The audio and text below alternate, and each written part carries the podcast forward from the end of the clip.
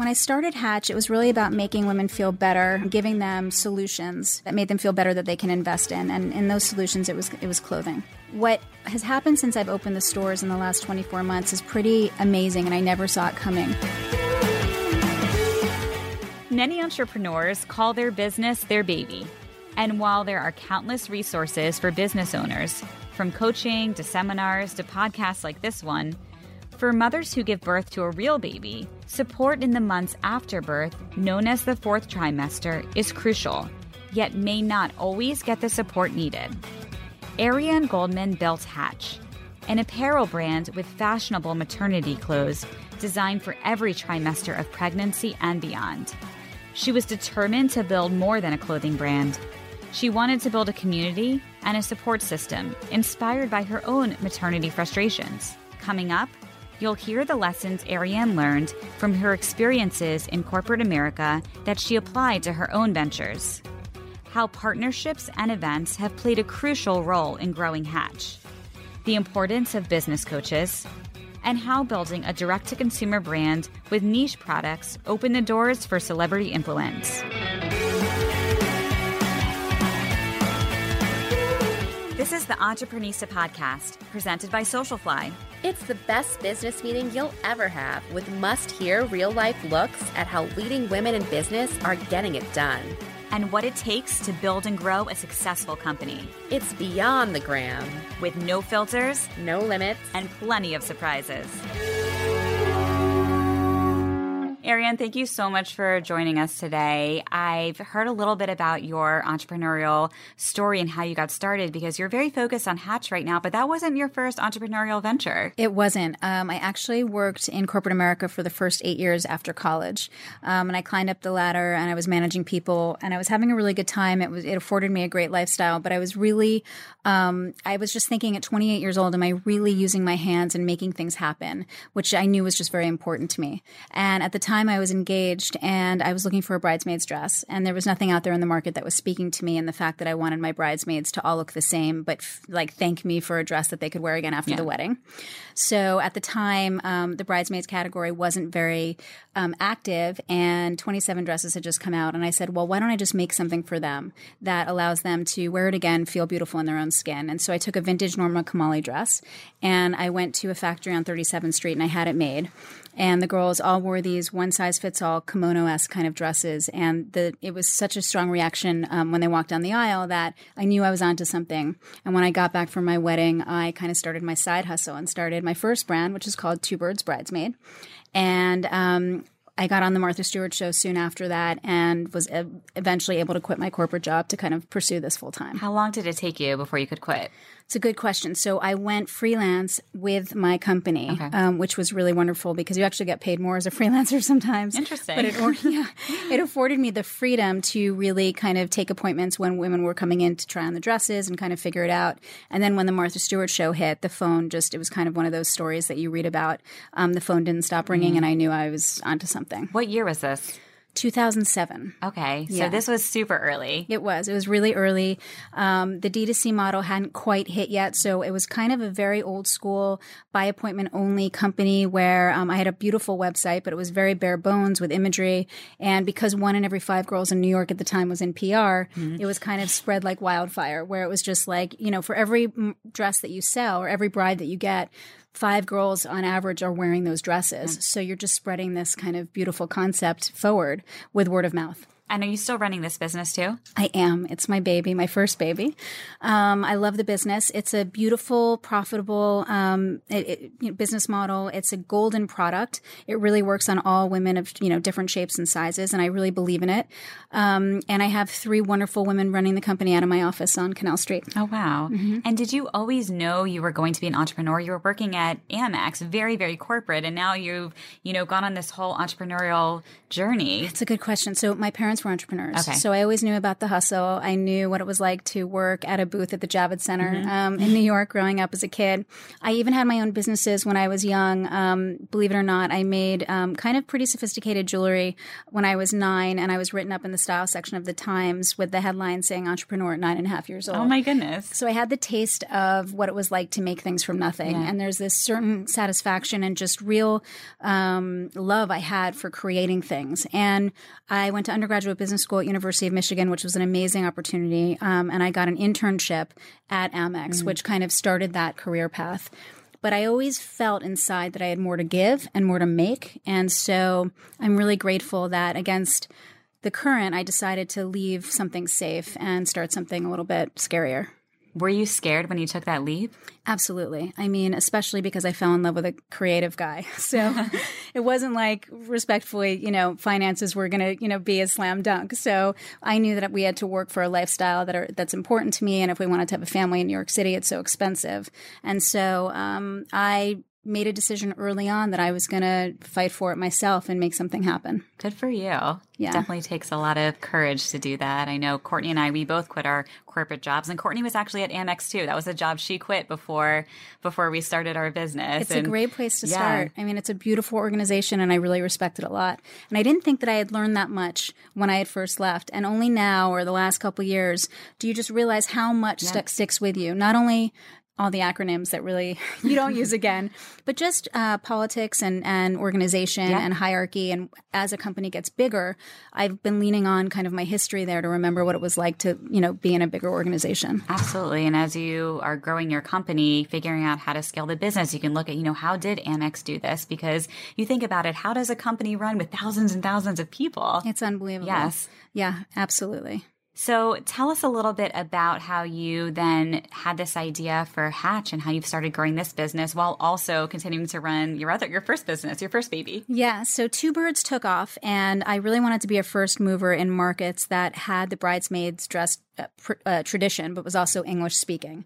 And so, because my husband, um, who's a cinematographer, was traveling all the time, rather than waiting home for him and kind of depending on him for my kind of satisfaction and happiness, I decided to pack a duffel of these dresses and and go to these different countries, and ultimately make connections there. Where I opened up ateliers in Sydney, Australia, Toronto, um, Notting Hill, London, LA, and New York. And for three years, I was just hustling this dress around and just making connecting the dots, and it was just the most amazing experience because it was really all about the hunger and the fight. And then I got pregnant with my first daughter, Charlie. Um, and I was kind of searching the internet at night for brands and places that I can, you know, feel better and, and see brands that understand what I was going through and kind of so I can envision what I was going to turn into or kind of about to embark on. And I was just absolutely astonished that there was no one out there talking to me. And I figured that if I was looking for something, there must be millions of other women who are as well looking for a solution or someone that understood what we were about to go through. Um, and then that light bulb went off again. And I guess based on the confidence from Two Birds, I decided that I'd kind of go at it again and try and fill the void in maternity um, and offer women a solution once again that allows you to wear something after a life moment and invest in yourself and not have to dispose of it. What did you learn from your first company? Maybe mistakes you made that you applied when you launched your second company?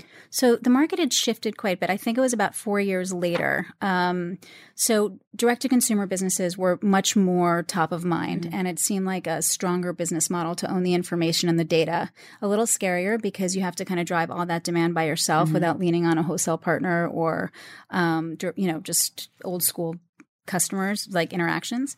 But it just definitely seemed like that was the way I had to frame Hatch. Um, and I learned through Two Birds kind of painstakingly that wholesale, I remember Nordstrom placed a huge order for their bridal division. And the RTV, which is return to vendor, was something I didn't realize. And we got totally screwed on that front on the bridal side of things. And it, w- it was one of the biggest like hits of revenue. And then it just kind of, you know, hit us on a different way. So explain for those who are listening who don't understand what that concept is. They essentially buy from you, and if people don't purchase it, it gets sent back. Yeah, and they had placed a very large order, and I, I had actually warned the buyer, saying, "I really think this is a very large order. I'm not sure you're going to fulfill this, you know, or you're going to, you know, um, sell through it."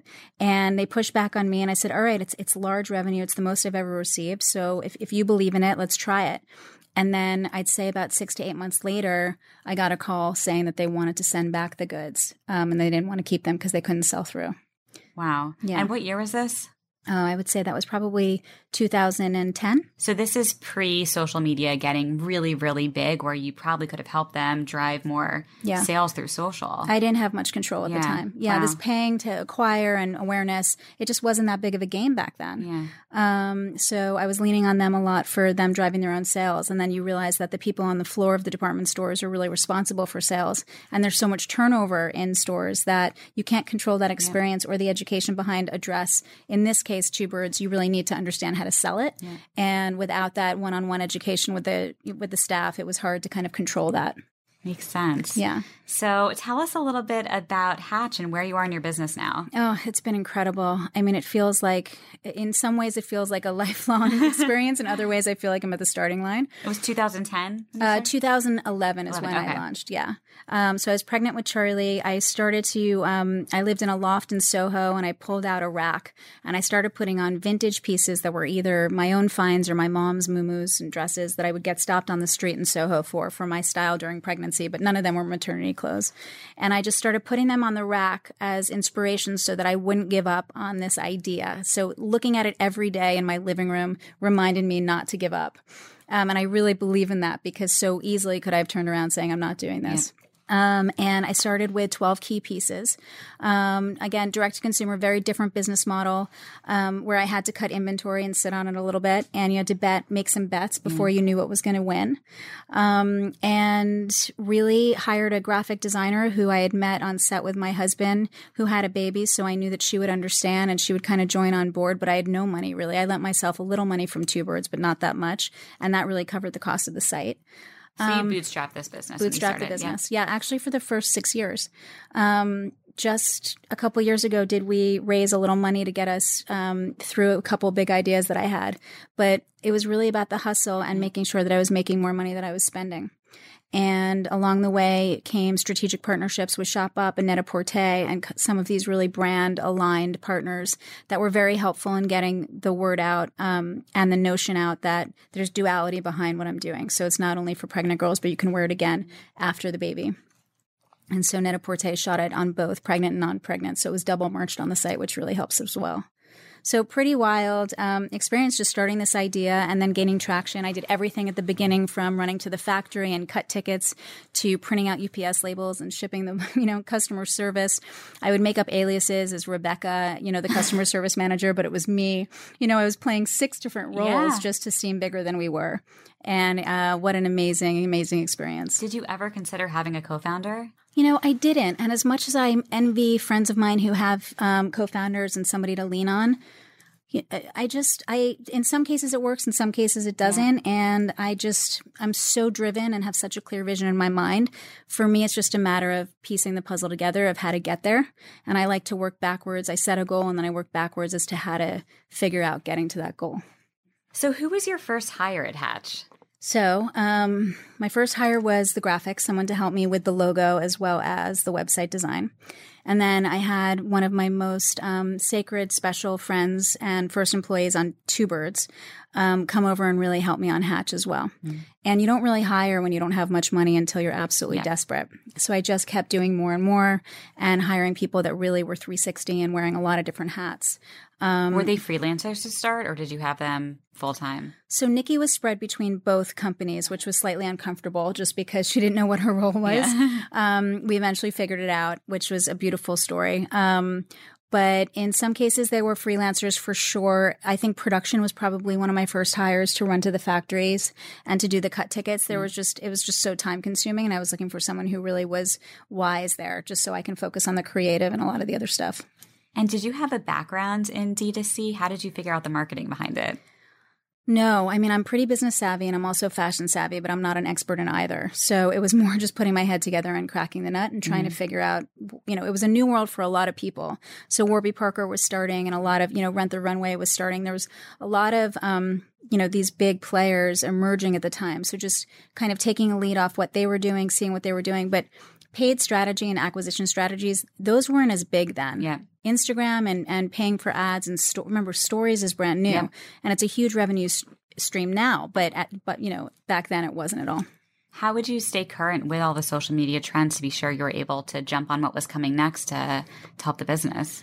I Definitely wasn't at the forefront of it. Um, I would say I was just trying to make sure that we were um, in the mix. You know, I didn't have the team or the money to be in the front of it. Yeah. So I think leveraging partners, seeding and gifting was really big for me because there aren't many options in maternity a lot of the celebrities and influencers um, naturally came to us or they're they're stylisted because there's not many options yeah. and so having them photographed and them sharing the love was also a big factor for me and that was free which i'm really you know it was really fortunate for when us when you would send gifts to celebrities would you require that they posted and tagged you or you were just hopeful that they would do it crossing your fingers yeah. there's no requirements you can't really yeah. unless it's a paid contractual thing yeah. um, which i didn't have the money to do you're really just hoping that they mm-hmm. love the product enough and that they pay it forward was there a celebrity or an influencer that posted first that really helped put everything on the map?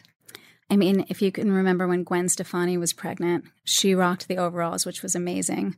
Um, there was just there've been a lot of a, a, lot of love from LA celebrities that yeah. just and at the time, Us Weekly and People Magazine, those pictures of girls on the street was a big thing. Today, it doesn't really matter right. or move any you know revenue, um, but at the time, some of these social pictures were just kind of everything. Yeah.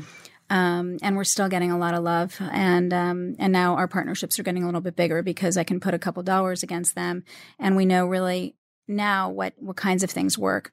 You know, the world has changed so much where it's not about the print pictures anymore, the aspirations of being a celebrity and buying what they are. It's it's very different today. So keeping up with that is just making sure that we have the right people on the pulse of just seeing what's sticking, what are our sweet spots. Oh, they wrote about us. What was the traffic to the site? Yeah. Is this a possible sweet spot that we want to invest more money in? Really just kind of figuring out the the lay of the land. Tell me a little bit about the collaboration that just launched today. Wow, what a big day! So today, thanks for coming here on the yeah. on the big day. no, it's a great day. So I'm glad to be here on so many fronts. Um, so today we collaborated. Uh, we launched our collaboration with J. Crew, which is really um, it's been almost a year in the making, and it's just a beautiful story of a real collab in the sense that um, their number, uh, their third highest search term on their site is maternity, and ours is workwear.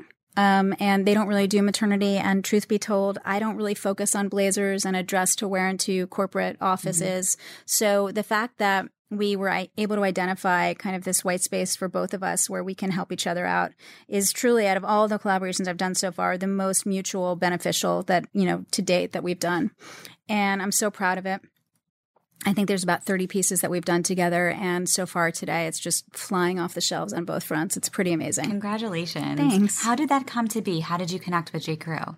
Well, in this case, um, it so happens the chief merchandising officer at um, J. Crew is one of my best friends from business school. That helps too. it does help.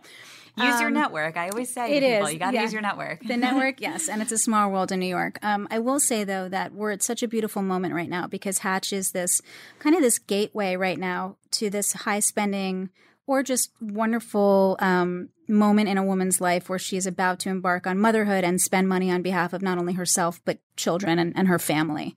And so Hatch, um, we're getting a lot of inbounds now to partner with us because it's a it's an amazing moment to get a customer that's coming through us first. And so the calls that we're getting from all different categories, um, that just, it just is so helpful because we can use them for more exposure and eyeballs, and they can really use us as a way to kind of build credibility in this new chapter of a woman's life. And I noticed that you ha- obviously you have a new store that opened almost two years ago now. Mm-hmm. We have two stores. Yes. Oh, yes. Yeah. LA and, and New York. New York. Yeah. And you do a lot of events there. Yes. And can you tell us a little bit about the events? Yeah, it's amazing. So when I started Hatch, it was really about making women feel better about, you know, in giving them solutions uh, that made them feel better that they can invest in. And in those solutions, it was it was clothing. Um, over the years, it's really shifted. We now offer Hatch Mama Beauty, which is non toxic. Um, products that help combat the the things that we that happen to us when we're pregnant. What has happened since I've opened the stores in the last 24 months is pretty amazing, and I never saw it coming.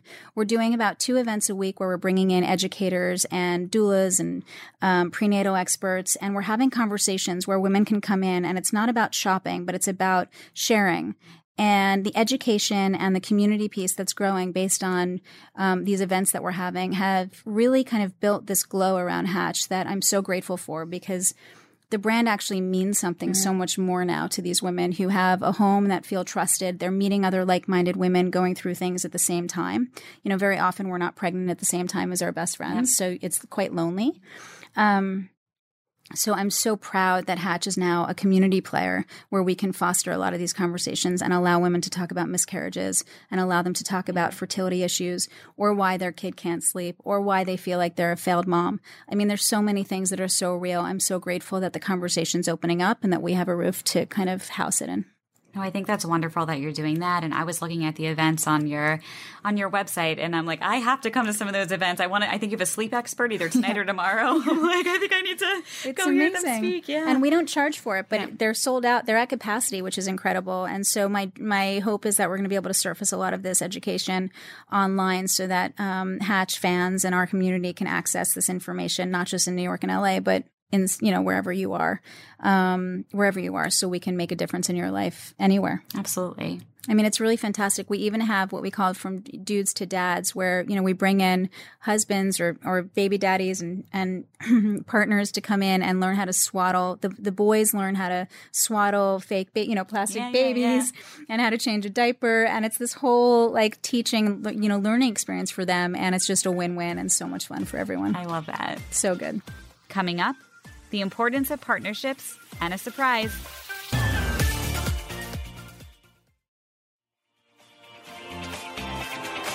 I also started working in corporate America before Courtney and I both quit our corporate jobs to start Socialfly. And I felt like I took a lot of what I learned in corporate America that worked really well and then tried to stay away from things that I hated in corporate America one of the things that I loved so much when I worked for Marriott was their company culture. And I've really tried to instill this family based values in our business at Socialfly. Were you able to take what you learned in corporate America and bring it to both of your companies? How have you gone about really setting up your company culture?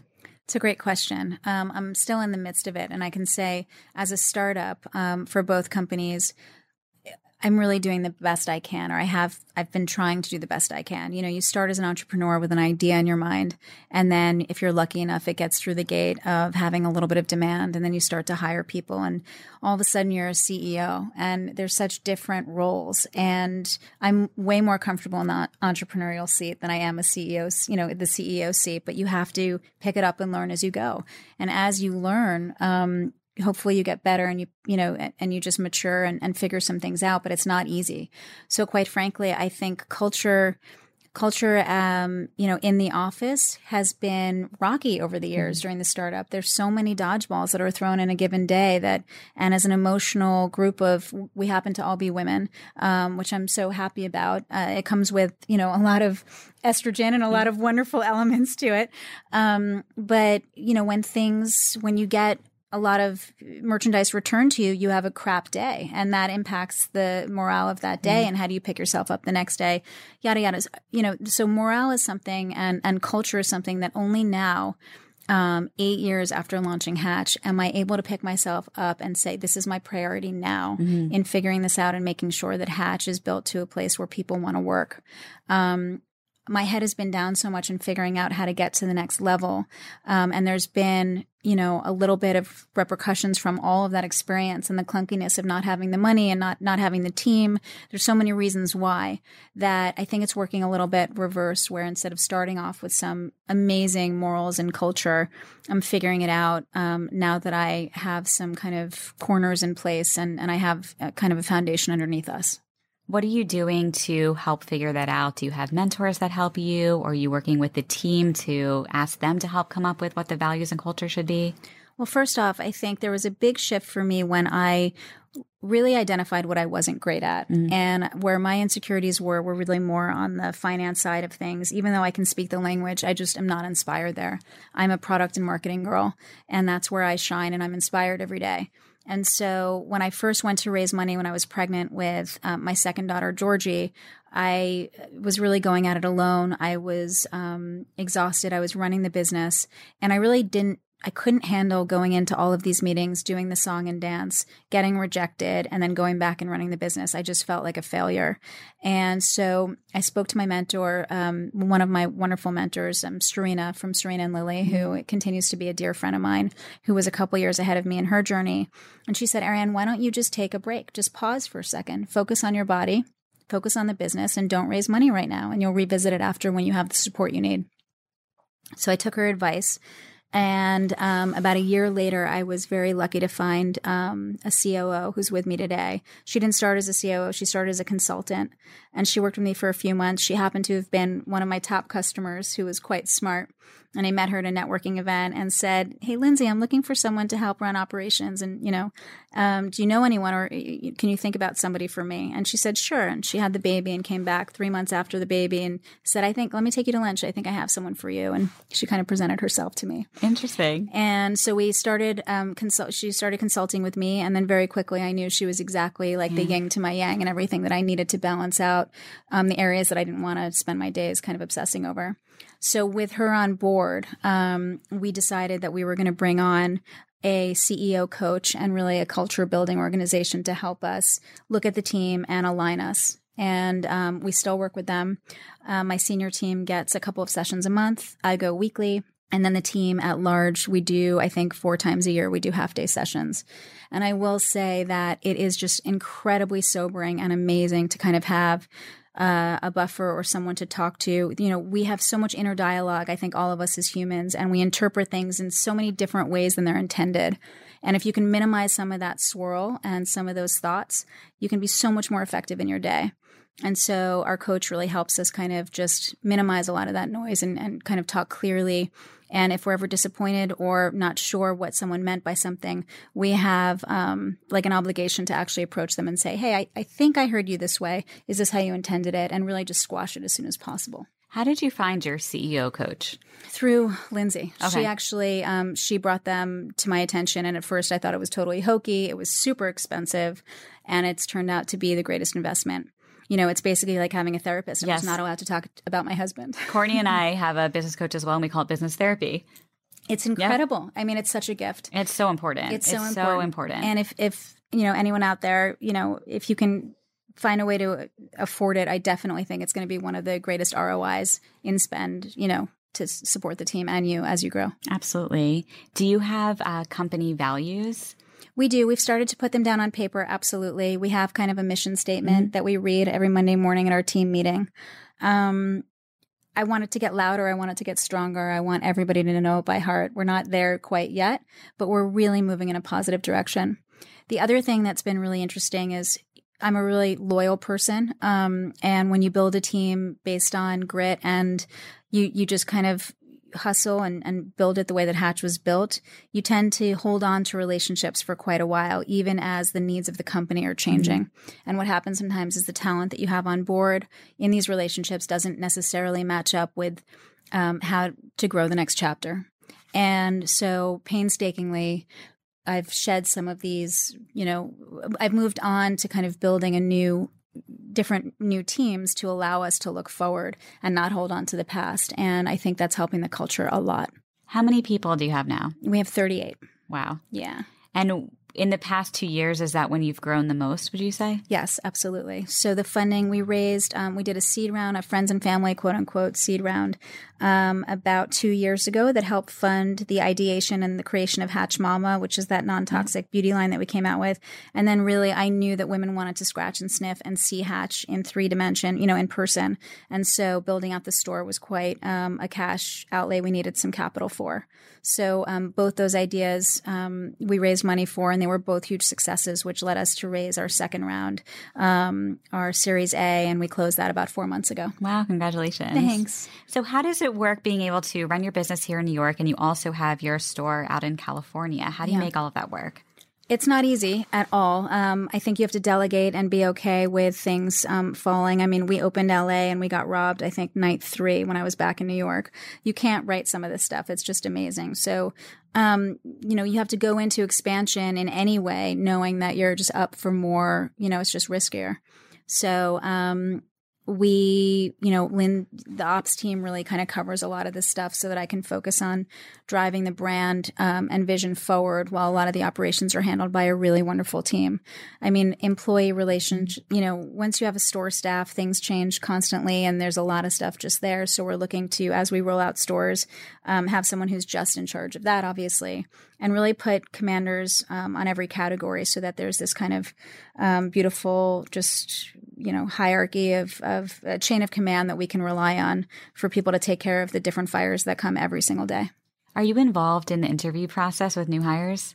I am. Um, I am less for some roles that don't touch my world. Right. Very much more on some of the creative roles that I would be collaborating with on a weekly, if not daily, basis. Are there certain questions that you always ask in an interview to know if they're the right person for the role? Oh, I wish hiring is not my strength. I mean, I I want to get stronger there. Mm. I tend to really like people, so um, and sometimes I just like them too much without asking the right questions yeah. about their capabilities.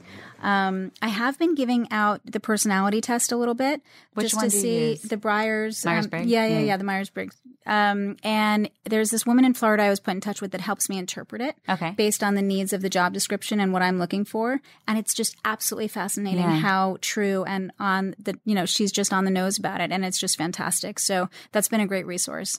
Again, another example of piecing something together that I have no idea like how to be great at and just trying to figure out how to kind of read the signs and see um, how I can, you know, make the right decision. We use an assessment called the Predictive Index. And it's, I'll have to send you the link. It's really incredible, but it shows you what people's best working styles are. Wow. And when people take the test, it takes literally two minutes to take it. And it is so on point. It is just unbelievable. Oh, you must share that. Yes. So I'll definitely send you the link after this. So I'll send you the link so you can take it for yourself. You'll read the report on yourself and you're like, oh my God. it's tools like that that Yeah. are so helpful Yeah. right it doesn't seem like it's it's you know it's it might not be my best skill set but if with a tool like that Yeah. i can just make better decisions Yep. which is you know i would be so grateful And for if there's certain roles where you know, like you have a really star person in that type of role, and this, that's this is their best working style, you want to find other people who are like that. Mm-hmm. So when other people take the assessment, you have like, oh, there's another captain. That's great. We know how they're going to be. absolutely Yeah. absolutely and there's some things you know in in interviews you just can't ask Yep. for right you can't necessarily to say you know if there's a fire on a sunday even though it's a sunday will you be you know just on call just in case Yeah. you know you can ask those questions but you know what i mean there's some crevices you just can't get into some sometimes these tests just indicate some of those areas that you might not be able to get to in questions No, definitely. Yeah. I always ask now. The one question I ask is, "What's the nicest thing you've ever done for someone?" oh that's such a good one That's a question I ask every single person who interviews at our company wow Yeah. i love that because That's we only really want to hire nice, kind people. We don't That's need amazing. a we don't need a team of mean, unfriendly people. not at all that's So, that's yeah, awesome People who can't answer that question don't get a job. that's amazing Yeah. So you have a lot of exciting things that are coming up over the next 18 months. Tell us a little bit about what's happening. I do. It's been um, amazing just to be able to test and learn a lot of these smaller. Um, you know, the store, the stores have been again, as I mentioned, such a community builder for the brand. Not only a profit center from a dollar standpoint, um, but also the community piece is just so important that I want to make it, it a focus of the brand as we move forward. And I really want to be able to connect with women in every state, not just where we have locations. So surfacing community online is going to be a big area of investment for me and allowing um, a lot of these conversations and discussions to be accessible um, and a lot of these experts and these authors to be able to talk to our audience um, online as well. So that's really exciting. Um, I really want to continue the conversation with our amazing um, customers after the baby. So we're launching nursing and um, uh, fourth trimester wear in January of 2020. So to be able to continue that dialogue after the baby's born, because a lot of people don't talk about the fourth trimester. It's it's actually really it's almost a blackout period because you're not quite back to yourself. but you I'm actually functioning right now. So exactly and it's kind of a blur Yeah. but you still need you Yeah. need us you need friends you need a you need stuff Um, so I want Hatch to be able to provide you with those things and that shoulder um, to make you feel okay during that time because it is such an amazing moment to have a baby in your arms, but you also have to think about you. Yep. And I really pride Hatch on not obsessing on the baby, but really obsessing over the woman and, and your journey and how can we be there for you um, while you figure the baby thing out. Yeah, no, that's so important. I can tell you my first day back in the office two weeks ago, I came back to the office um, like one or two days a week for the past few weeks. And now I'm actually back full time. And my first day back, I wore, I was like, oh, I'll just wear like a comfy sundress because I'm still, you know, can't fit into my clothes from a year and a half ago. And I'm like, oh, I can't pump in this dress. Like, I literally got naked in my office because I'm not thinking ahead to this. I had just been home, nursing at home, and didn't have to worry about what I was wearing. So now I'm like, oh, I actually need clothes so I can pump during the day now. It's true. Yeah. And how do you transition back gracefully? I mean, where your head's not in the game and your body's not in the game, but you kind of have to be there. Yeah. Um, so that's exactly the conversation I want to continue. And how do we be there for you? So fourth trimester is going to be a big focus, and then also rolling out some more stores, what I like to call experiential um, locations, where we can not only um, provide you the the product, but also house these amazing community builders in each local um, area mm. of doulas and prenatal experts and kind of unite these women there so that they feel like they have their community together. Um, and then continue online to just come out with great product and um, and partner with the collaborations that we have lined up are super exciting. They're in all different kinds of categories, and and I just love the idea that we can be this gateway to motherhood. Um, and you know, us as women we need things in every category. Yeah. So why not hatchify lots of different plays, you know, in all different areas? Oh my gosh, I love that. So, so you're not sleeping much then? No, not at all.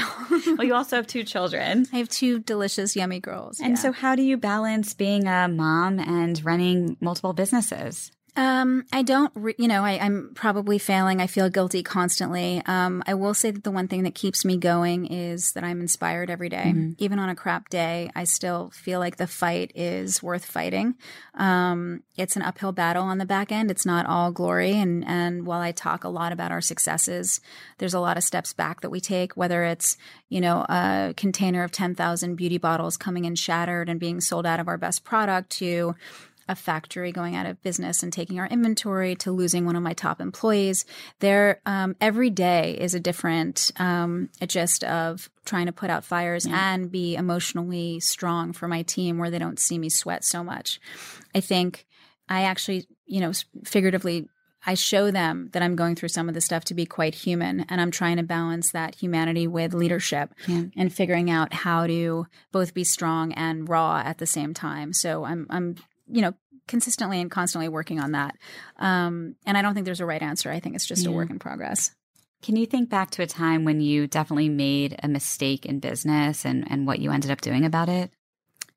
Um, there was a key hire that I made based on desperation, which is always scary. Mm-hmm. Um, again, in a small business, you don't really have pitch hitters, right? So when somebody's out or you lose somebody, there's a gaping hole in the organization, and actually, what you're doing, you know, in that category. And sometimes I've been desperate and I, I my gut was telling me not that this wasn't the right fit. Um, my team felt a little bit, uh, you know, my team felt otherwise, and we went for it. And very quickly after, I realized that it was the wrong fit. Um, and people say hire slow, um, fire fast. Yeah. Um, in some cases, you can't hire too slow because you just need right. you need those eyes and, and those hands on that on that job. So what did um, you do? Um, you know, I cried for a bit. and we figured it out. Yeah. You have to figure things out. Yeah. Everything's figure outable no matter how painful it is. And you're only the wiser after these, you know, after these. Um, but wisdom is like kind of the key to getting older and, and more mature as a business owner and um, and going through it. Are you going to start another business? Are you focusing on Hatch and all the new collaborations? I laugh that my companies are based on a woman's experience. So first you have bridesmaids, yeah. then you have pregnancy, and now next will be geriatric underwear. But I, am definitely done for a long time. There's a lot of runway here. I feel yeah. like I'm just beginning, um, and so I think I'm hanging out in this category for a while. I mean, everything you've mentioned is things that I'm searching for online and that I need right now. So I'm so excited for you to launch all of these new projects and collaborations because I will definitely be a customer of yours oh, for I sure. Love I love that. Up next, a big deal collaboration and why events matter so much. Here's your tip of the week, presented by LinkedIn Talent Solutions. Hiring isn't as simple as putting an ad in the paper or posting to a job board. When you're juggling hiring with everything it takes to grow your business, it's important that you reach the right candidates at the right time. That's where LinkedIn comes in. And my favorite part about LinkedIn Talent Solutions is that you can find candidates who are actively looking for a job. This definitely saves so much time versus messaging people who might not be interested in your role. LinkedIn has over 600 million members that visit LinkedIn to make connections, learn and grow as professionals, and discover new job opportunities. In fact, LinkedIn members add 15 new skills to their profiles and apply to 35 job posts every two seconds. That's how they make sure that your job post gets in front of the right people with the right hard skills and soft skills to meet your role requirements. Things like collaboration, work ethic, adaptability. LinkedIn does the legwork to match you to the most qualified candidates so you can focus on hiring the person who will transform your business. And we have a special code for all of our Entreprenista listeners. To get $50 off your first job post, go to linkedin.com slash entreprenista. Again, that's linkedin.com slash entreprenista to get $50 off your first job post. Terms and conditions apply.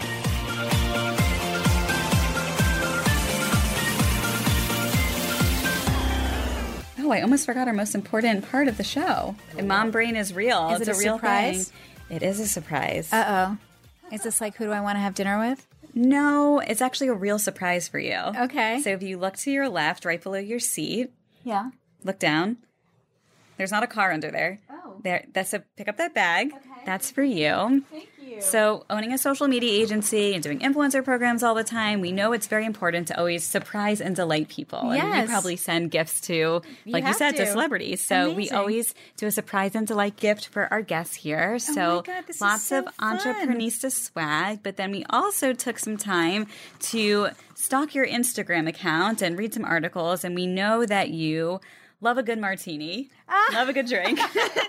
I didn't use that on this one because I didn't want to like overkill how I get through it, but I really did get through it with martinis. Well, we know because that's what social media is. You can learn everything about someone. That's so if you open them, open Oh, those, How yeah. cool is this? this is really special. This sets you apart as like really caring about who you're working with. This is amazing. Thank you so much. So go home, have a drink, Oh, relax. It's the end of the day. This is so cool. Thank you so You're so much. I love my martini glasses. yes, it helps a little bit. Not too much, but just a little. Just takes the edge off a little. what fun. That's super amazing. Yes, Thank you so enjoy. much. Thank and that's, you. you. know, that's what social media can do. You can really learn about people from social media. And I feel like that's what you do in your business. You're learning about these moms, you're connecting with them, you're finding out what's important to them, and now you're building new lines in your business to, to help people. Yeah, you're listening to the audience, right? Only get smarter and better and put out product that makes sense. Absolutely. I wanted to ask you, do you have a Facebook group? It's a great question. Um, if you can believe it or not, we're just starting a Facebook group now, and it's you know so much of Hatch is about my experience, and I'm getting I'm aging out because my youngest is four years old now, and um, I just missed that whole Facebook experience, and my team. Uh, There's no. We're getting into it right now, and I'm very excited about that because I know that that's where moms are connecting. Yes. and the idea that we haven't tapped that yet is where we're going in terms of um, kind of forging this community online. Yeah, I mean, Facebook groups, I spend so much time in Facebook groups through my whole pregnancy based on obviously the crazy pregnancy that I had. And then just now I'm in Facebook groups when I'm looking for certain products or ideas. You know, when I was looking for a night nurse, you just post in the groups, you ask for recommendations, and then a hundred people respond to you. It's just and amazing. it's definitely very, very powerful. And we recommend it with our clients in business to start Facebook groups because right now you don't have to pay to play in Facebook groups. So you can really be reaching your community every single day and not, and right now at least, you don't have to put ad spend behind it. Yeah, for sure. It's Yeah. quite authentic and it's a conversation and people feel safe. Absolutely. Which is exactly what I want. Absolutely. Yeah. Private Facebook group for all of your, uh, We're on mamas. it. I think right now we have like 50 people in the group, so we're getting there. All right, I have to join. I'm going to search it right now after do. this. Make don't let me forget. um, so, how do you balance being a mom? So you're in the office most of the day during the day, and then Yeah. do you shut off when you go home? Do you turn off your phone and spend time with the kids? How do you? So um, again, I think I could be doing a lot better of a job. Um, in all honesty, I get home probably about six thirty or 7 Mm-hmm. um, from the office. So my kids, they're still young enough where they eat around five. So we don't have the family dinner quite yet, but I am excited to make sure that we do have that. Um, and so in the mornings, I have about two hours with them. Um, Charlie, my youngest, she goes uptown for school, so she leaves quite early, but I have time with Georgie. And then when I come home, I do try and spend some quality time with them. But in, in honesty, I'm quite exhausted. Um, even on weekends, I'm quite tired. Mm. So as much as I want to like take them out first thing Saturday morning, I also have to reboot yeah. and kind of give my body a little bit of rest as well. So trying to figure that out. My husband and I, you know, there's a lot of love. Fortunately, I have girls, so I don't have to be on the soccer field, right? We can like kind of make bracelets and hang out yeah. in bed together, which helps. Um, and just making sure that they understand that mommy's inspired and building something beautiful um, makes me feel better that they're mm. going to get this. And it's already starting to come through. Charlie's class at school came and I kind of had everybody on the team walk her class through the development of a product from sketch into reality. Wow. Um, and she's so proud of that. How old and is she? She's eight and a half. Okay. Yeah. And um, just bringing them into the experience on, on days off, they'll come to the office, they'll help us, whether it's, you know, packing boxes or going to the factory, they get hands on and they see what I'm building. And um, some of the guilt is offset by knowing that they know mommy's doing something that um, is inspiring and worthwhile. Yeah. That's really beautiful. Yeah. I mean, it's all I got. Yeah. is there a certain motto or mantra that you live by? Um, you know, always, uh, you know, don't take things too seriously, mm-hmm. right? I mean, at the end of the day, all of this, I could lose all of this. And what matters is our family and our yeah. friends and our love. Um, so, so trying to kind of keep that in perspective and realize how fortunate and lucky I am that every day I can keep the lights on and keep going with this idea that was really just an idea that now actually can turn into a household brand that means something to people. Mm. Um, I feel very lucky every day and I try not to lose sight of that. What are you grateful for every day? Uh, the opportunity to kind of keep going. Yeah. The fact that I've that I have this, um, I feel like I'm at a blackjack table and I get to I keep getting down to one chip, but then like I win, and I get to stay in the game. You know, I love and it's that. Just like I also amazing, love blackjack, but yeah. I love that. you know, just the fact that I get to stay at the table yeah. is just such a ride for me. Yeah. Um, and this is my life, and I ask myself like, what else would I be doing with my time if I wasn't coming to the office and fighting the fight every day? And I don't know. I mean, this is my this is my life. It's yeah. it's making something out of Play-Doh, right? Yeah. Like I wouldn't want to be doing anything else. And if it doesn't work, it doesn't work, but it's how I'm exerting my time and my passion. So that's enough for me to say it's my experience. What advice do you have for entrepreneurs who are just starting out on their business journey based on everything that you've learned? What would you tell them? Um, definitely do one thing every day that keeps you going so that the momentum builds and that you can't cop out. Mm-hmm. Because I think, uh, you know, a lot of people say to me, Oh, that's such a good idea. I could have done that, mm-hmm. or that was my idea, but they didn't do it. Right. Right. So, how do you get from idea into action? And that for me is snowballing into a place where you talk about it enough and you do enough where you'd be kind of a fool if you didn't see it through. Mm-hmm. Right. So, almost forcing yourself into it. Um, I wouldn't necessarily ask, ask I, I would ask a lot of questions along the way, but don't look for reasons not to yeah. keep going. Right. So if you hear a crap story from somebody, you know, don't take it too literally where you're giving yourself an excuse to duck and run. Yep. Um, there's a lot of things had I known, I mean, truthfully, had I known how challenging this journey would be, I probably wouldn't have had the gusto yeah. to start. Um, and it's just what I didn't know that allowed me to keep going. You have to be naive in the beginning, or I feel like no one would ever start a business. It's so true. And then you just figure it out as you go along. And then Make there's no, you know, and there's no regrets. Yep.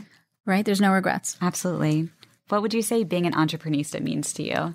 Uh, having the fight and the femme, you know, I'm I'm a lady at the end of the day. I'm a woman and and and I want to celebrate that mm-hmm. and not I, you know, I like fashion, I like martinis, mm-hmm. I like girl stuff but um, I'm also a um, you know I'm a bull. I want to mm-hmm. make things happen. I don't take no for an answer. I figure things out, um, and that duality is is kind of you know kind of summed up in that word. I love that. Well, thank you so much for joining us on the show today. I've learned so much from you, and I'm sure everyone who's listening has learned a lot too. Where can everyone find you, follow you, and get inspired by all of the new products that you're launching? Yeah. So the website is hatchcollection.com.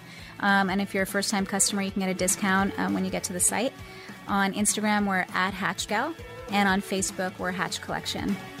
Thank you so much for joining us today. Thanks for having me. I'm Stephanie, and this is the best business meeting that you've ever had.